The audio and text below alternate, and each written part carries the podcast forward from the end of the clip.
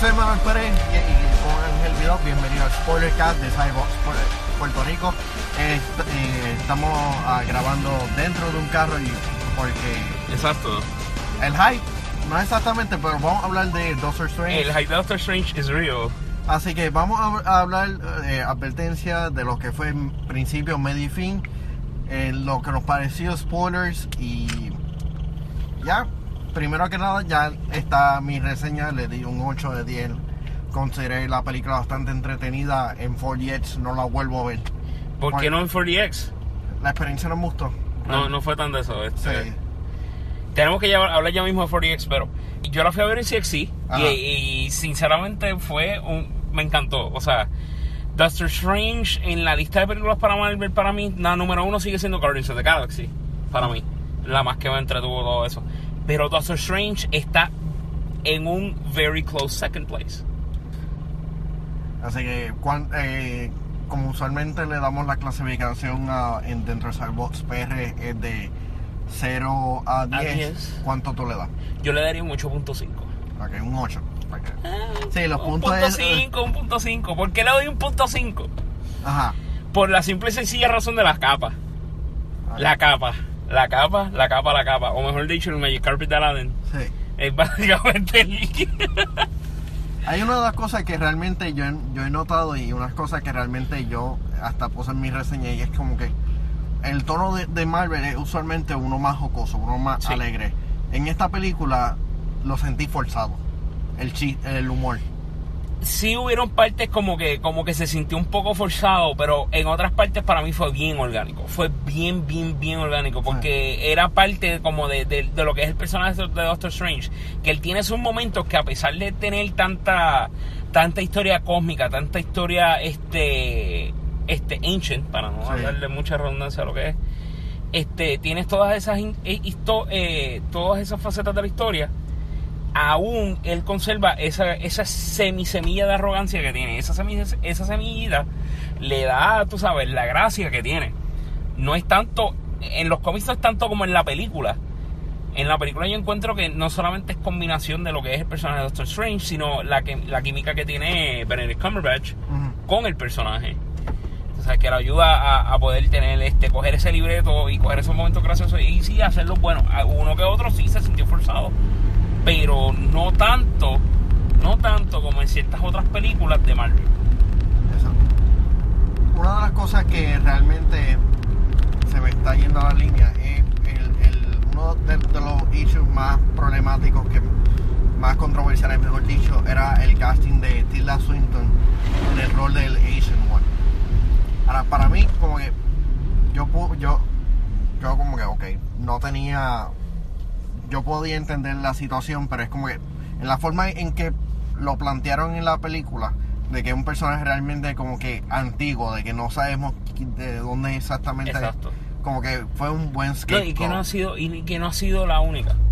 O sea, han habido otros Ancient One, Ancient One han, previo a ella, todos trazando a, a, al, al principal al principal sorcerer, que es Hagamotto.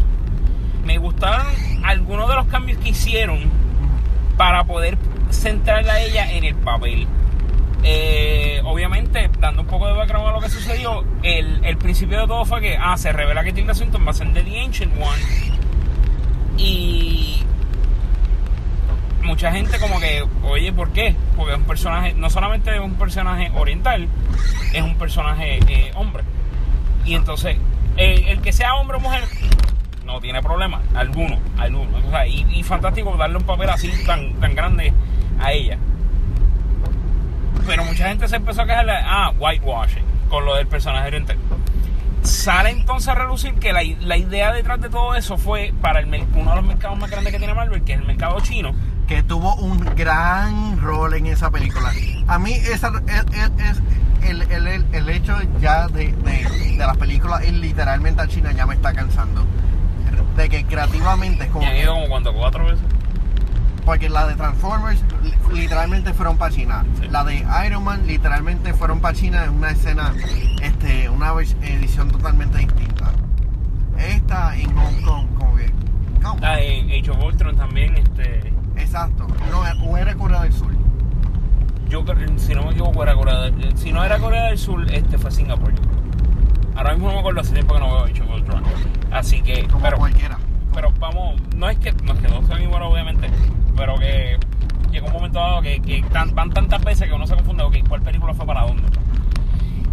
Volviendo al caso, entonces se va a reducirle que, ah, es por el hecho de eh, eh, eh, la situación que sigue ocurriendo en China en cuestión de entre las relaciones entre el gobierno chino y el Tíbet, uh-huh, y todo eso, pues deciden, ah, pues nos vamos a hacer a The Ancient One, este, este personaje oriental, este, ya que parecería, tú sabes, y eso causaría un poquito de conflicto. Entiendo el porqué, pero como quiera siendo siendo un bull answer para mí. Pero la cosa es como que damn if you do, como que damn if you do, damn if you don't. Exacto, porque si, si cogen a, a un personaje, como que bueno, te presentaron el persona, al, al, al, al personaje Fu Manchu prácticamente en cierta forma. Más o menos. Sí, al señor de el que le faltaba el brazo, digo la mano, que era como que, ah, ustedes querían prácticamente esto. Pero una de las cosas que realmente me gustó de la película no es el villano, sino Baron Mordo. Sí. El arc que tuvo el personaje de este fiel seguidor, y un personaje que realmente pierde la fe. Exacto. Y, y se convierte como que en esta persona como que totalmente obsesiva ahora. Hace una buena historia. Exacto, no, y entonces... Eh... Y es un es bien diferente a lo que originalmente era Baron Mordo. Exacto. Porque sí es un personaje que pierde la fe en, en The Ancient One, pero en lo que es los cómics, en lo que es el mundo animado de Marvel y todo eso, es bien diferente a como ocurre en esta película. En esta película Baron Mordo tiene más, al parecer, a la historia de Wong que Baron Mordo. Oh, al no principio sabía, no sabía eso. Sí, porque quien, quien más se quien más tuve junto a, a Doctor Strange y eso, tiende a ser a Wong, no a Baron Mordo. Baron Mordo tiende, tiende a tener mucho más roce con Doctor Strange. Y sí se ve el roce, pero no tanto como se vería en los cómics, como se vería no, en los mundos. Sí, una animados, rivalidad profesional. Es más, es más rivalidad que lo que, que lo que tú ves aquí. Eh, como quiera, con todos esos cambios, me gustó eh, a Chiwetel Ejiofor el, en el papel de Baron Mordo. Le da ese peso, le da, le da ese peso, le da esa emoción de un hombre de que, mira, soy firme, soy este, soy este, soy un hombre de fe. O sea, tengo esta carga encima y la voy a llevar, y sé que la puedo llevar. La cual después se transforma en un hombre que se rompe. Exacto. La, la fe suya está completamente disuelta. Y por último, spoilers aquí bien grandes, obviamente, bueno, spoilers. Un, eh, a lo último se renueva a una nueva fe, y es la fe de, de acabar, eh, acabar con los sorcerers, lo cual es parte de lo del personaje original de Baron Mordo. Y si quieren ver exactamente cómo más era Baron Mordo, tienen que eso, simplemente ver el personaje de Kaecilius. El personaje que hizo Matt Mikkelsen es más parecido a lo que fue Baron Mordo que lo que, que lo que hizo Chiwetel Ejiofor, porque Baron Mordo se convierte en sí en el, vamos a ponerle entre comillas, el Loki de Dormammu. Uh-huh. Que, by the way, me encantó cómo presentaron a Dormammu. Eh, yo tú, yo, yo te voy a ser honesto, yo, yo vi a, a Dormammu, quien fue interpretado también por Benedict Cumberbatch, y yo pensé, Galactus se va a ver tan brutal. Sí, sí, sí, nos vamos en esa tangente, sí. Porque tú ves a Dormammu ahí, ese es Dormammu en su, en, en su form dentro de Dark Dimension. Si Dormammu cruza para la Tierra, pues, pues obviamente va a tener un body y todo eso. Y exacto. Entonces vamos a ver si por fin en el futuro vamos a tener el Dormammu que todo el mundo está acostumbrado, especialmente ese de Marvel versus. Capcom tres. Sí. El O P Dormammu. Demasiado pillo. Pero, demasiado pillo. Pero que otra, dinam- o, o, otra excelente dinámica fue esa escena entre Doctor Strange y Dormammu. Yo creo que eso fue en Marvel, y, y, y creo que los escritores, eh, siendo uno de ellos un ex eh, crítico de cine, eh, Sir, Sir Robert Cargill, quien han visto las quejas de las personas y referente al tercer acto, y el tercer acto es totalmente distinto, y, y realmente hicieron algo totalmente ingenioso y realmente entretenido, y siendo algo no tan violento en cierta forma. Exacto. Entonces eh, eh, una de las oh, uh-huh. vamos a ir re, resumiendo va, ya lo que es no, el final de la película, por, porque voy a, vamos a, vamos a dar una pausa, pero una pausa, así que regresamos. Eh, ya mismo volvemos hablando más de lo del final de la película y esas dos escenas. Y, y otras cosas más, y otras cosas más, así que anuncios ahora mismo, ya. Fanáticos de Doctor Who, les tengo buenas noticias. El podcast Dentro del Tardis ya está disponible en iTunes. Simplemente busca Dentro del Tardis y estarás al día en todo lo que pasa en los episodios. Simplemente busca Dentro del Tardis en iTunes y disfruta del viaje dentro del Tardis. Y estamos de regreso en el Spoiler Cast, episodio de...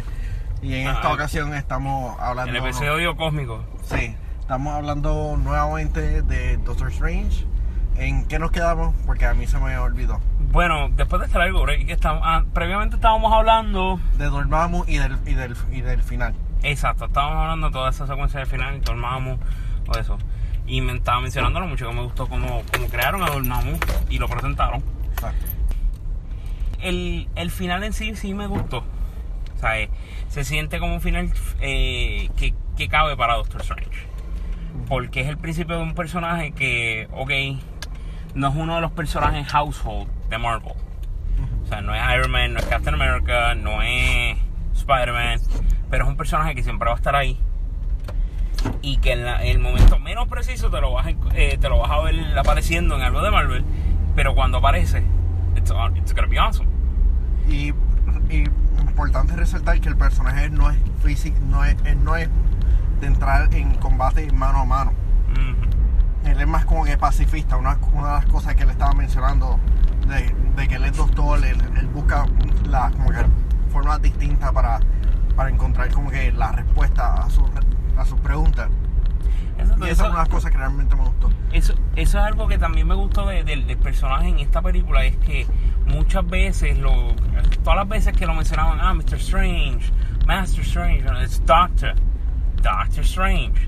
O sea, él quiere enfatizarle que eres un doctor. Al principio tú lo piensas y tú lo notas como si fuera algo de ego.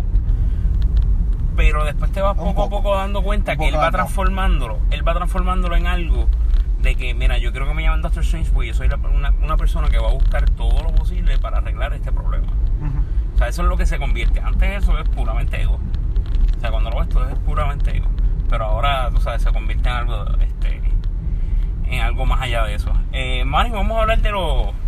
De los una de las cosas que, que, que quiero hablar es sobre el, el rol de Rachel McAdams. Oh. Que fue presentado como un interés amoroso y, y realmente lo presentaron como... un personaje de support emocional que se, que se nota que, que los dos tuvieron algo y, y pero que ya no tienen que, sino como que se quieren, pero es como que hay, hay algo más grande en el panorama que exacto eso. Y, y, y eso realmente me gustó por el hecho de que de que el rol de ella es una actriz bastante grande y, y le dieron un rol pe, como que pequeño, como que fue un poco decepcionante, pero estuve le- le- leyendo de que tú sabes el rol de Night Nurse, eh, pues se lo, conv- se lo van a dar a ella en cierta forma. Oh, oh. De uh-huh. que ella va a estar como que curando a, a los superpoderosos, tal y como lo estaba haciendo el personaje de, de Rosario, Rosario Dawson con los Defenders. Exacto, tenemos esa combinación ahí. Pero eh, la, la, a esa misma conclusión que llegaste con, con el personaje de, de Christine Palmer, que era el personaje de Rachel McAdams, se notó bien fuerte en la escena en la cual ya Doctor Strange ya eh, fallece de Ancient One. Hey. Y tienes esa consecuencia de que, mira, diablos, no tengo Ancient One, ¿qué está pasando aquí? Y entonces ahí tú notas el soporte que le da este Christine a, a Steven. Uh-huh. y, y se desarrolla de una forma de que no es un, un desarrollo amoroso forzado, es un desarrollo que te deja ver que ya ahí no hay nada que ver. Uh-huh. Ya ahí lo que pasó, pasó. Yo tengo que seguir mi ruta a algo más grande que está ocurriendo. Tú tienes que seguir tu ruta que llevas formando, o sea, salvando vidas en la sala de emergencia.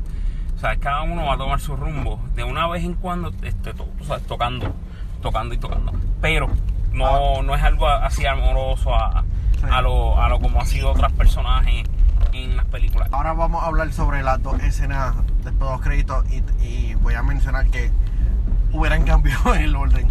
Yo Uy. entiendo entiendo el porqué. Cuando, entiendo cuando, el porqué. Cuando yo le escribí en Facebook, mucha gente como que, ¿a qué se refería?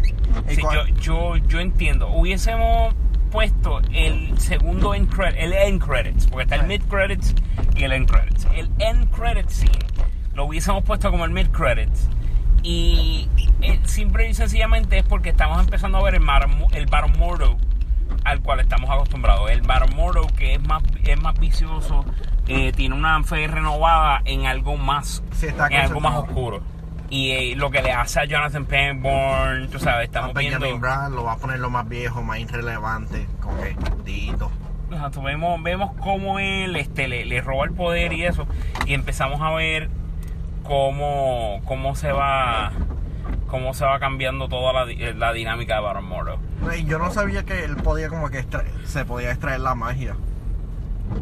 Eso es una de las cosas que tiene Baron Mordo ya cuando está con Dormammu, si no me equivoco, pero es una, es una de las pocas, una de las muchas cosas que, que The Ancient One no entrena a Doctor Strange en.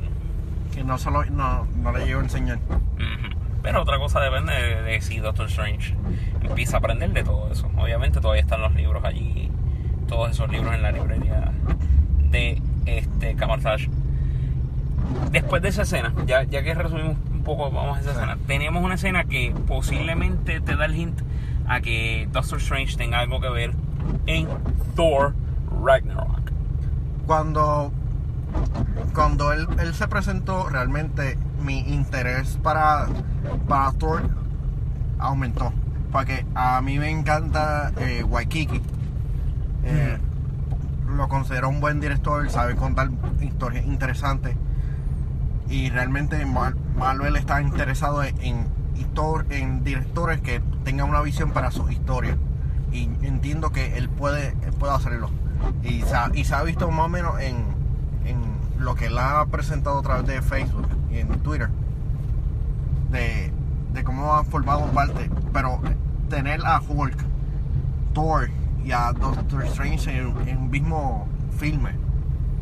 Y aún no hemos llegado a Infinity Wars. Uh-huh. Ya empezamos a ver los bleed-throughs de todos los crossovers. Exacto, es como, es como los cómics. De que un personaje simplemente va a aparecer por, por como para levantar algún...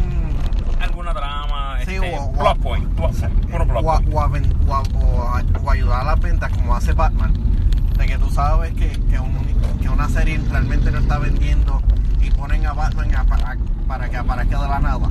Exacto. Batman o Harley Quinn. Después de ese cobrado.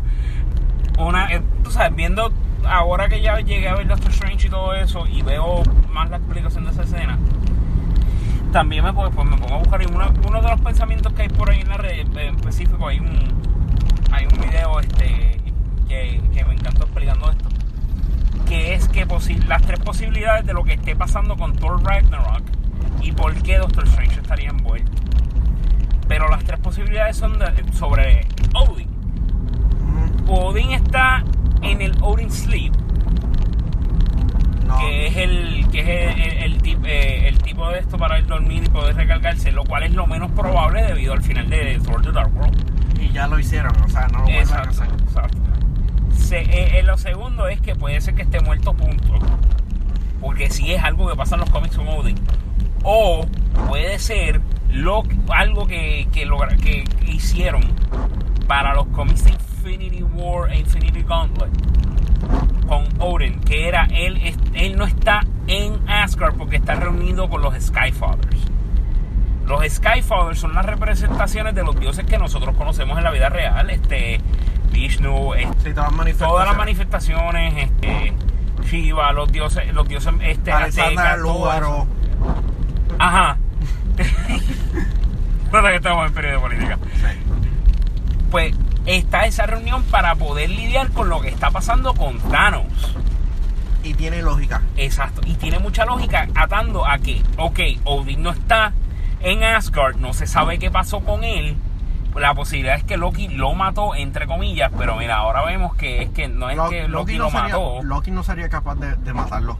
Por tal, así de sangre fría. Exacto. Él, él, eso no es, creo que parte de su emo. Él prefería tenerla Odin vivo y simplemente es como que mira lo que estoy haciendo, mira lo que estoy haciendo y torturándolo con, con viendo cómo él maneja el imperio. Uh-huh.